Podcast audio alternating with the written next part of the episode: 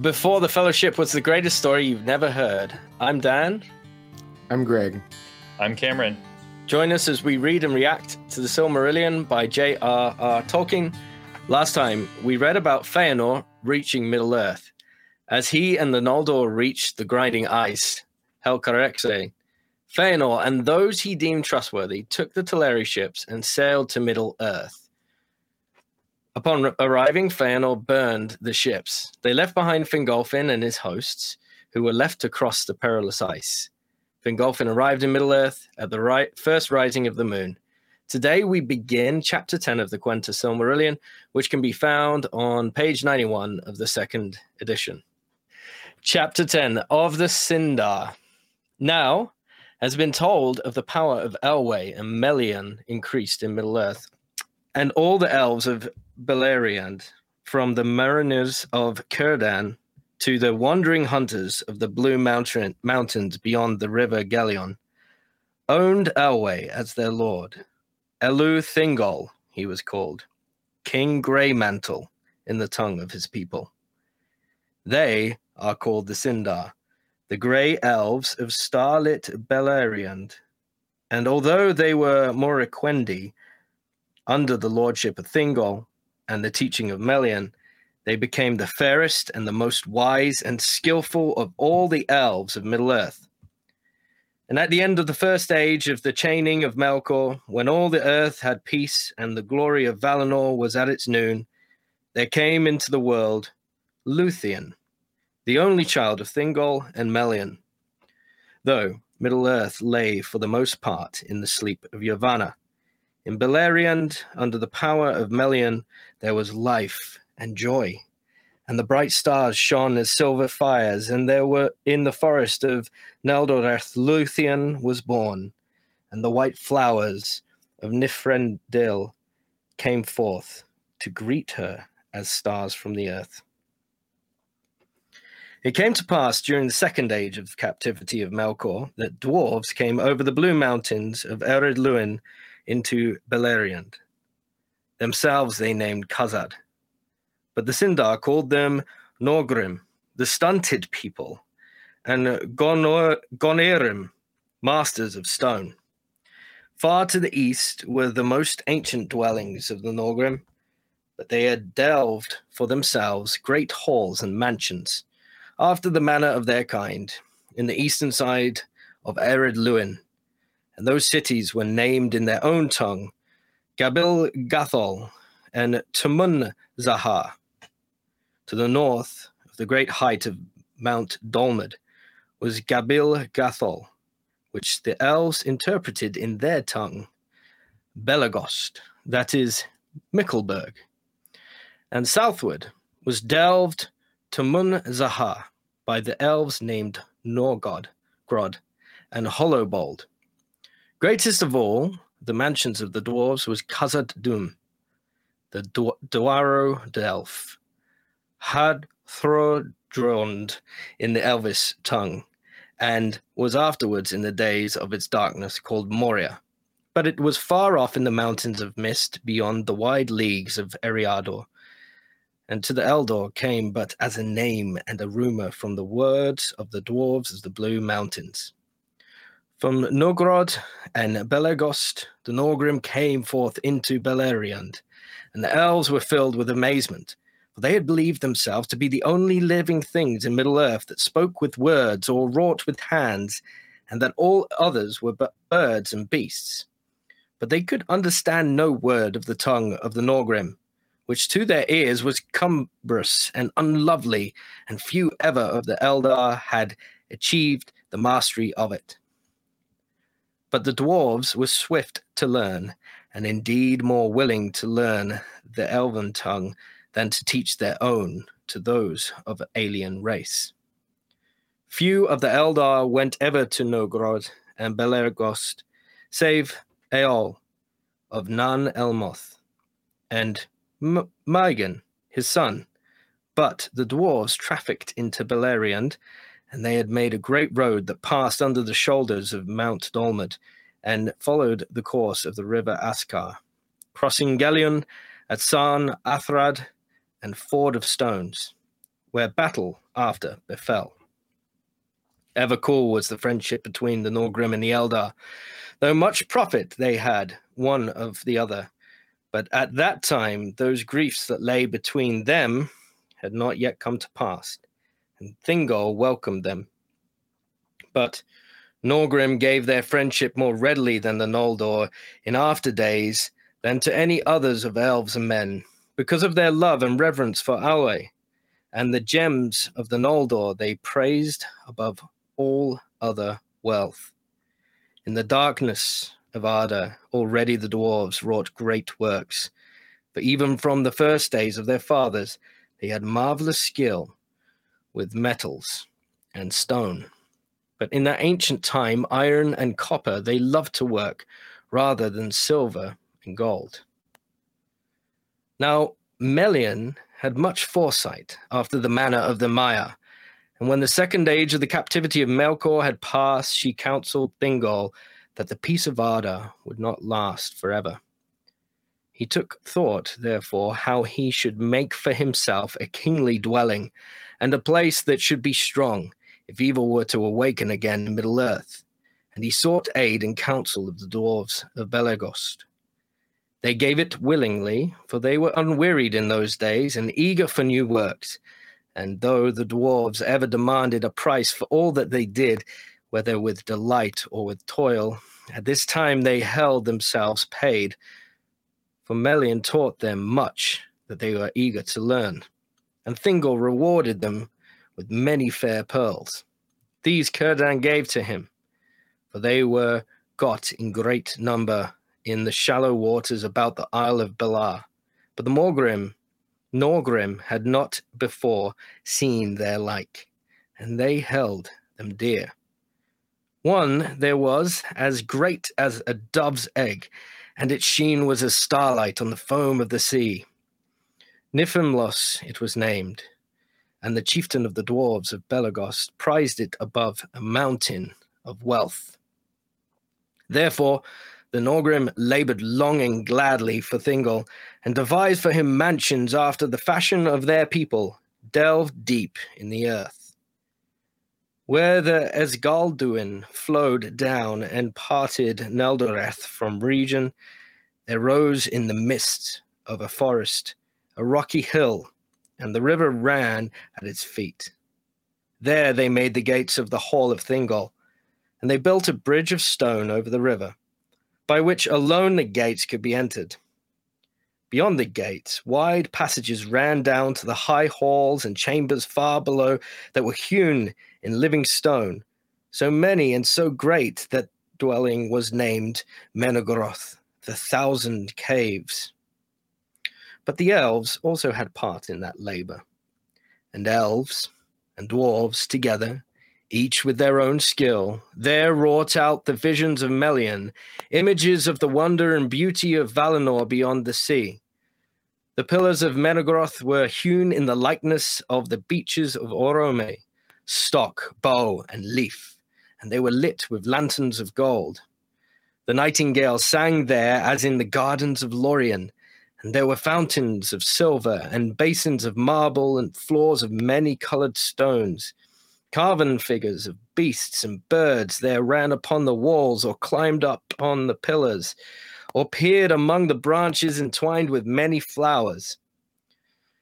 And as the years passed, Melian and her maidens filled the halls with woven hang- hangings wherein could be read the deeds of the Valar, and many things that had befallen in Arda since its beginning, and the shadow of things that were yet to be. That was the fairest dwelling of any king that has ever been east of the sea. And when the building of Menegroth was achieved, and there was peace in the realm of Thingol and Melian, the Naugrim yet came ever and anon over the mountains and went into traffic about the lands, but they went seldom to the Falas, for they hated the sound of the sea and feared to look upon it. To Beleriand there came no other rumor of tidings of the world without. But as the third age of the captivity of Melkor drew on, the dwarves became troubled, And they spoke to King Thingol, saying the Valar had not rooted out utterly the evils of the north. And now the remnant, having long multiplied in the dark, were coming forth more and roaming far and wide. These are fell beasts, they said, in the land east of the mountains, and your ancient kindred, and dwell there, are flying from the plains of the hills. And ere lost, ere long, the evil creatures came to Beleriand, over the passes in the mountains, or up from the south through the dark forests. Wolves were there, or creatures that walked in wolf shapes, and other be- fell beings of shadow. Among them were orcs who afterwards wrought ruin in Beleriand. But they were yet few and wary, did but smell out the ways of the land, awaiting the return of their lord. Whence they came, or what they were, the elves knew not then, thinking perhaps to be Avari who had become evil and savage in the wild, in which they guessed all too near, it is said. Therefore, Thingol thought for arms, which before his people had not needed, and these at the first the Naugrim smithied for them, for they were greatly skilled in such work, though none among them surpassed the craftsmen of Nogrod of whom Telchar the smith was greatest in renown. A warlike race of old were the Naugrim, and they would fight fiercely against whomever aggrieved them. Servants of Melkor, or Eldar, or Avari, or wild beast, or not seldom their own kin. Dwarves of other mansions and lordships. Their smithcraft, indeed, the Sindar soon learned of them. Yet in tempering of steel alone, of all crafts, the dwarves were never outmatched, even by the Noldor. And in the making of mail and linked rings, which was first contrived by the smiths of Belgost, their work had no rival. At this time, therefore, the Sindar were well armed, and they drove off all creatures of evil and had peace again, but Thingol's armories were stored with axes and with spears and swords and tall helms and long coats of bright mail. For the hauberks of the dwarves were so fashioned that they rusted not, but shone ever as if they were new burnished. And that proved well for Thingol in the time that was to come. Okay, that ends our reading. In summary, while the story unfolded in Aman, Elu Thingol, formerly known as Elwë, and Melian established a kingdom, Doriath, and gave birth to their only child, Luthien. The dwarves awoke in the east, and their dwellings across the continent. Some made contact with the elves of Beleriand and largely shared friendship, cooperation, and profitable cha- trade.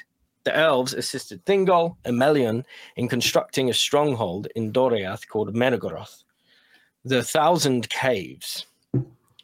As the end of Melkor's captivity drew near, the remaining evil forces in the Middle Earth began to spread. At the advice of the dwarves, Thingol and Sindar began to arm themselves and actively fight off the beasts and orc. Beleriand held a fragile peace. All right. So, so I wrote some notes here just to. I feel like we need another geography recap and that kind of thing because most of the story we've read so far takes place in Aman, or at least like the key moment so far. But now we're kind of back in Middle Earth. So can I run through some of these notes? Yeah, please do that. All right. So Sindar, that's another term that we're hearing more, and that's the title of this chapter of the Sindar refers specifically to the elves of Thingol and Melian's domain. So there are a lot of other elves around, but Sindar specifically refers to these ones. So technically they're Eldar because they made the journey, as opposed to the Avari, which are the ones that didn't make the journey. And they are Moriquendi, which means elves of darkness, as opposed to the Calaquendi because they didn't see the light of the trees in person. The only one of them that saw the light was Thingol because he he he did originally go. He was one of the early elf ambassadors that went to Aman. But all the rest of the Sindar are Moriquendi. And then they are also known. So this is where we have this the sundering of the elves and that chart of the different types. They're also Umanyar because they never dwelt in Aman. Um, so that's them. That's the Sindar. And they're the ones. So the Sindar would be the ones who started the journey, right? Right. And then um, Elwë, Thingol, uh, got captivated captivated by Melian. Is that correct? And right. stayed. So he was Teleri, or he was part of the Teleri originally, and his hosts were, and they ended up staying. Yeah, Yeah, so so I got That's helpful. I've got an, a map up, which Cameron, I don't know if you can see that on I can add it. Add it. Um, So, d- check it out our YouTube channel. You can yeah, check out our YouTube at. chat. Yeah, um, Greg, tell us using Well, this we're- map. We're like way, we're just a small chunk of this. The the kind of where your cursor, so where your cursor This just is That's Helcaraxe. That's Helcaraxe, right? Yeah. Yeah. So um, everything below that southeast up until that first mountain range that cuts north south. So in Aman. Go, keep going southeast from there. No, no, no, no, other direction. So from Oh, sorry. Helcaraxe goes southeast. Valerian? Yeah, Beleriand is there. Do we want to go in there? Yeah, go I in think- there. Okay, I think I can click it. Hello. Okay, so Now scroll down. Let me see if yeah I can move. so it around. Beleriand is this kind of country that makes up this western chunk of Middle Earth. This whole chunk that's west of Ered Luin Mountains. Yeah. Okay. Greg, you're Um, so, so- cool. So that's the so in the east, the eastern border of it is Ered Luin, which is the Blue Mountains. And Yeah. then on the south and west, it's bound by the Great Sea. And then to the north, it, there's more mountains up there. Um, and they don't really go that far up there, but Angband is up there. That's uh, Morgoth's place, you know. So the the it kind of ends vaguely up in that area. Um, it runs up against Morgoth's realm up there. So uh, if you look at this map again, zoom in a little bit again, Dan. Zoom in. Yeah.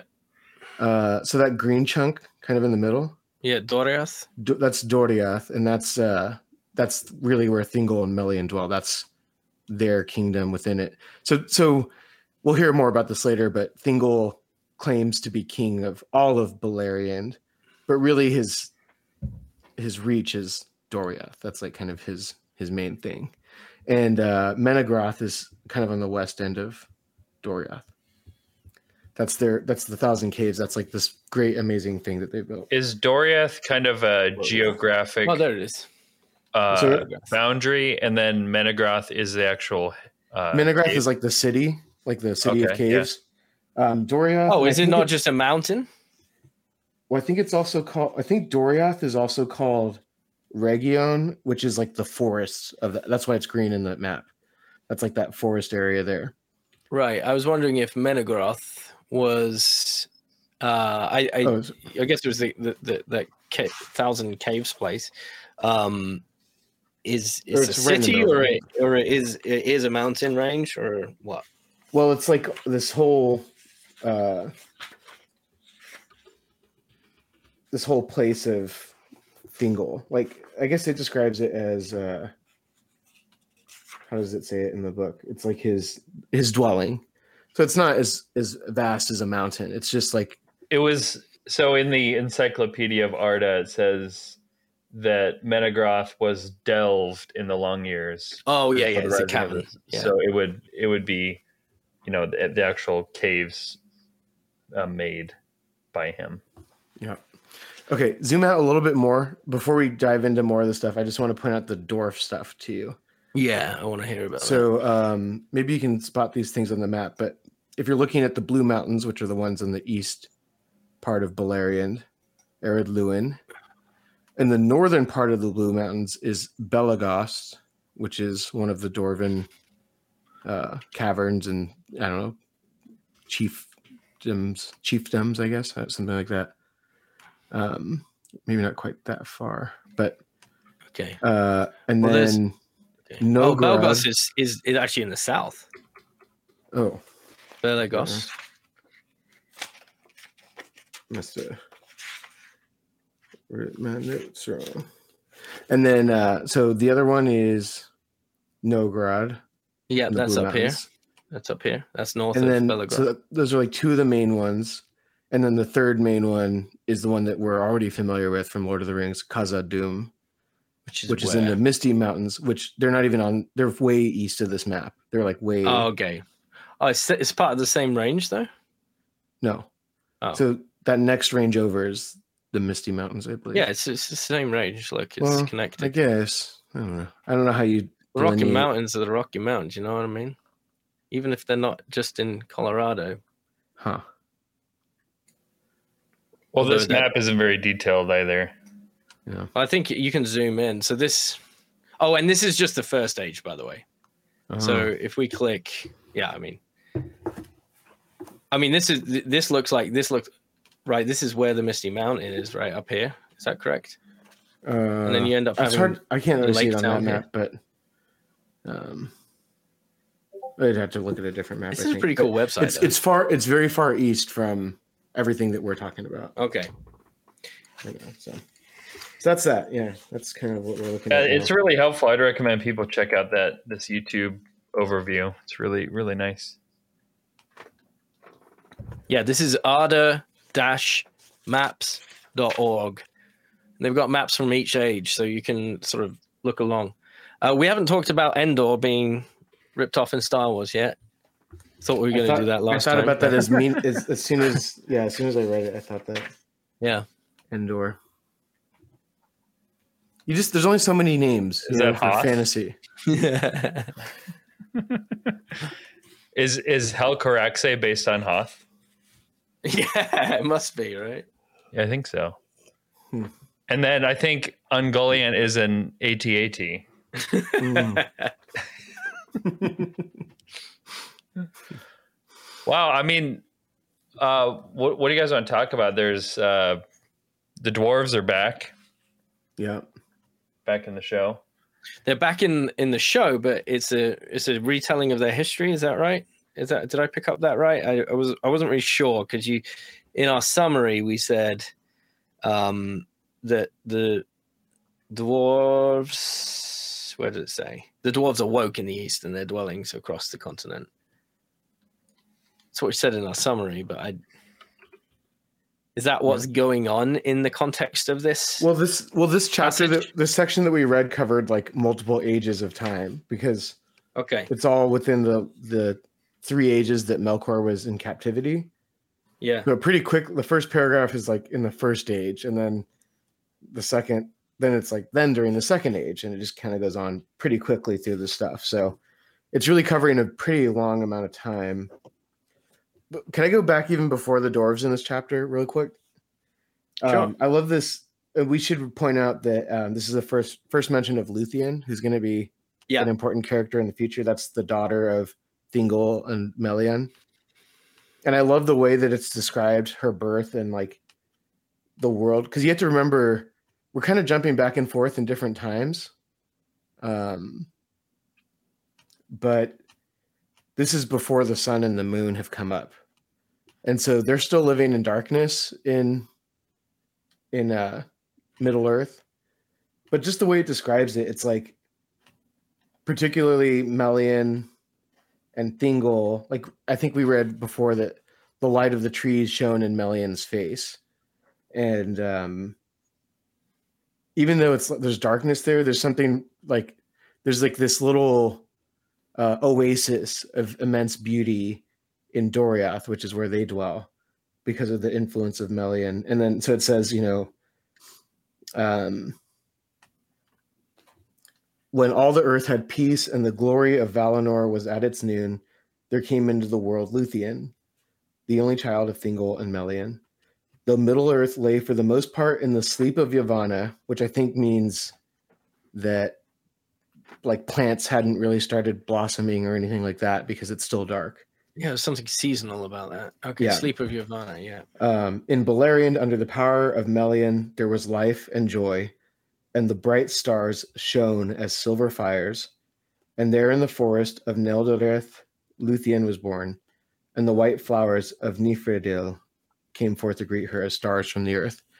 So even though it's like dark there, there's a uh, there's kind of a like a, a lightness to that that place where they dwell, and um, there's life there. Cameron, can you quickly look in your um, encyclopedia for um, Luthien's birth year? Berthian.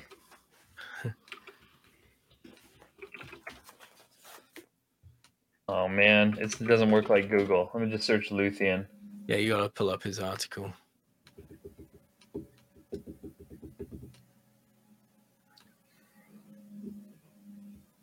Um, born two ages before the return of the Noldor. That's not yeah, very helpful. well, yeah. So what?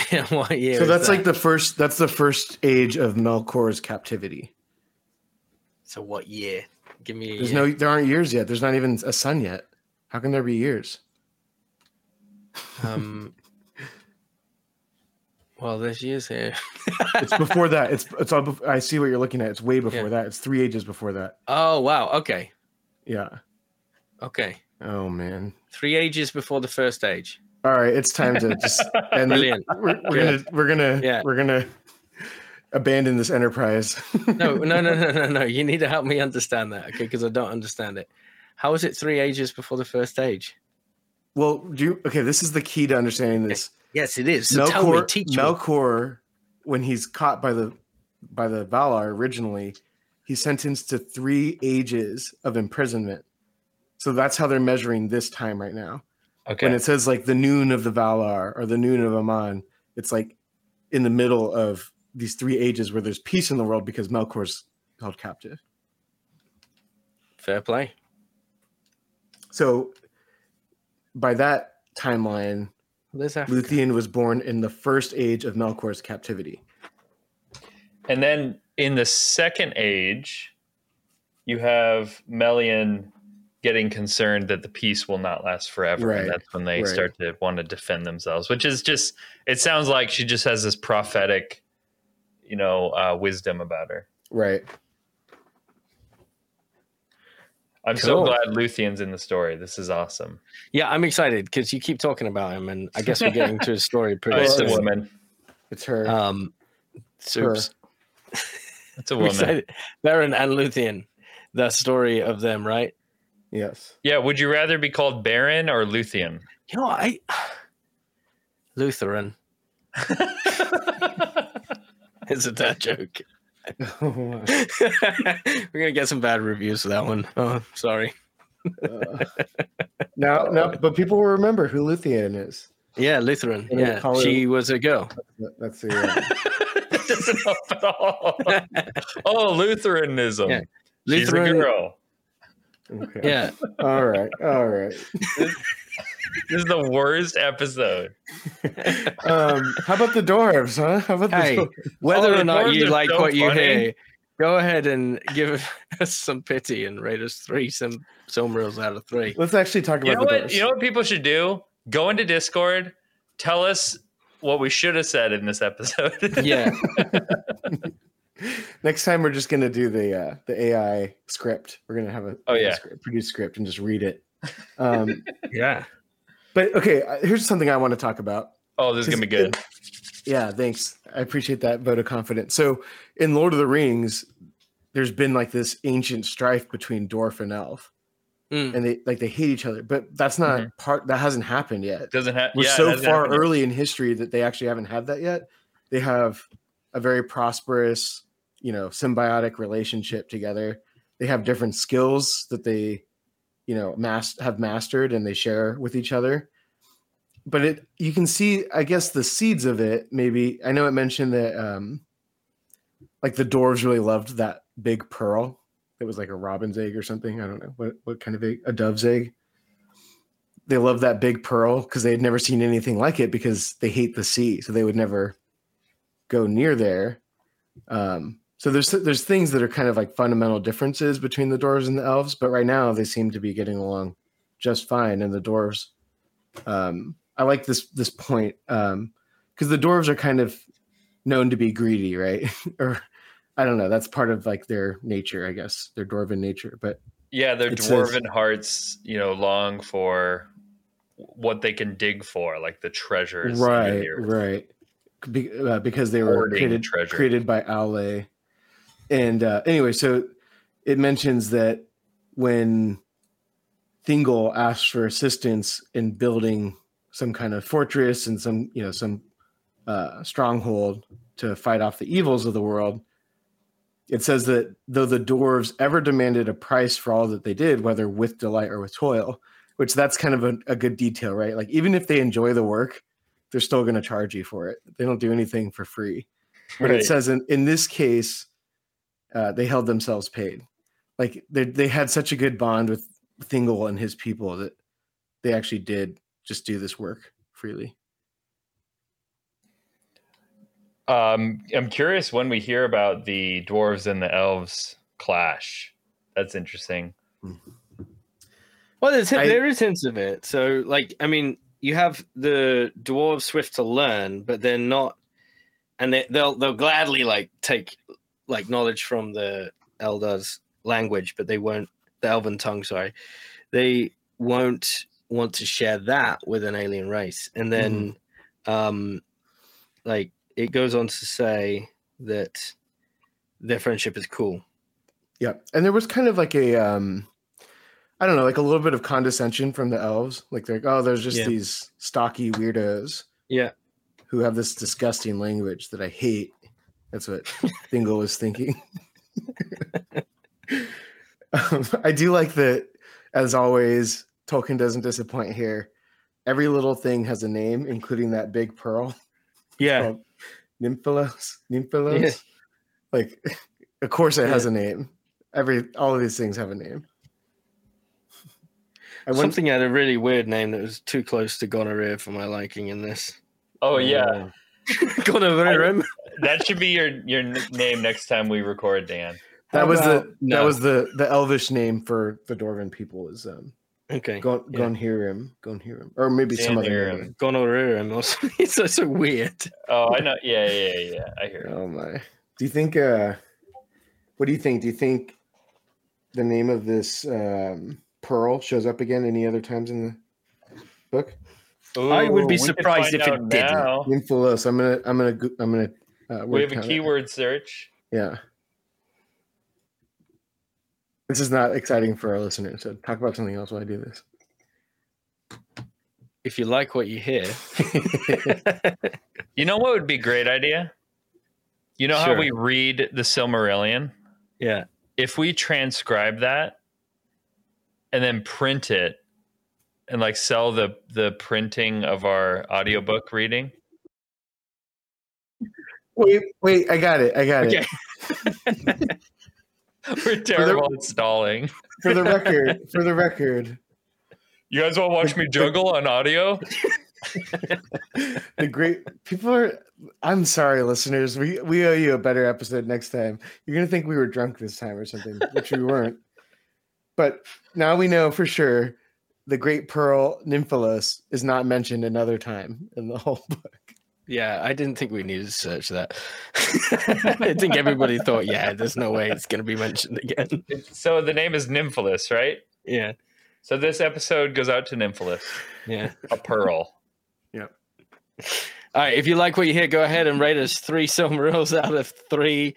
And uh, check us out on YouTube as well. Our podcast is there. You can see the maps, the interactive maps there. Join us in the conversation on our Twitter and brand new Discord channel. Links can be found in the description. And send any comments or questions to before the fellowship at gmail.com. Join us next week as we read the greatest story you've never heard, The Silmarillion by J.R.R. Tolkien.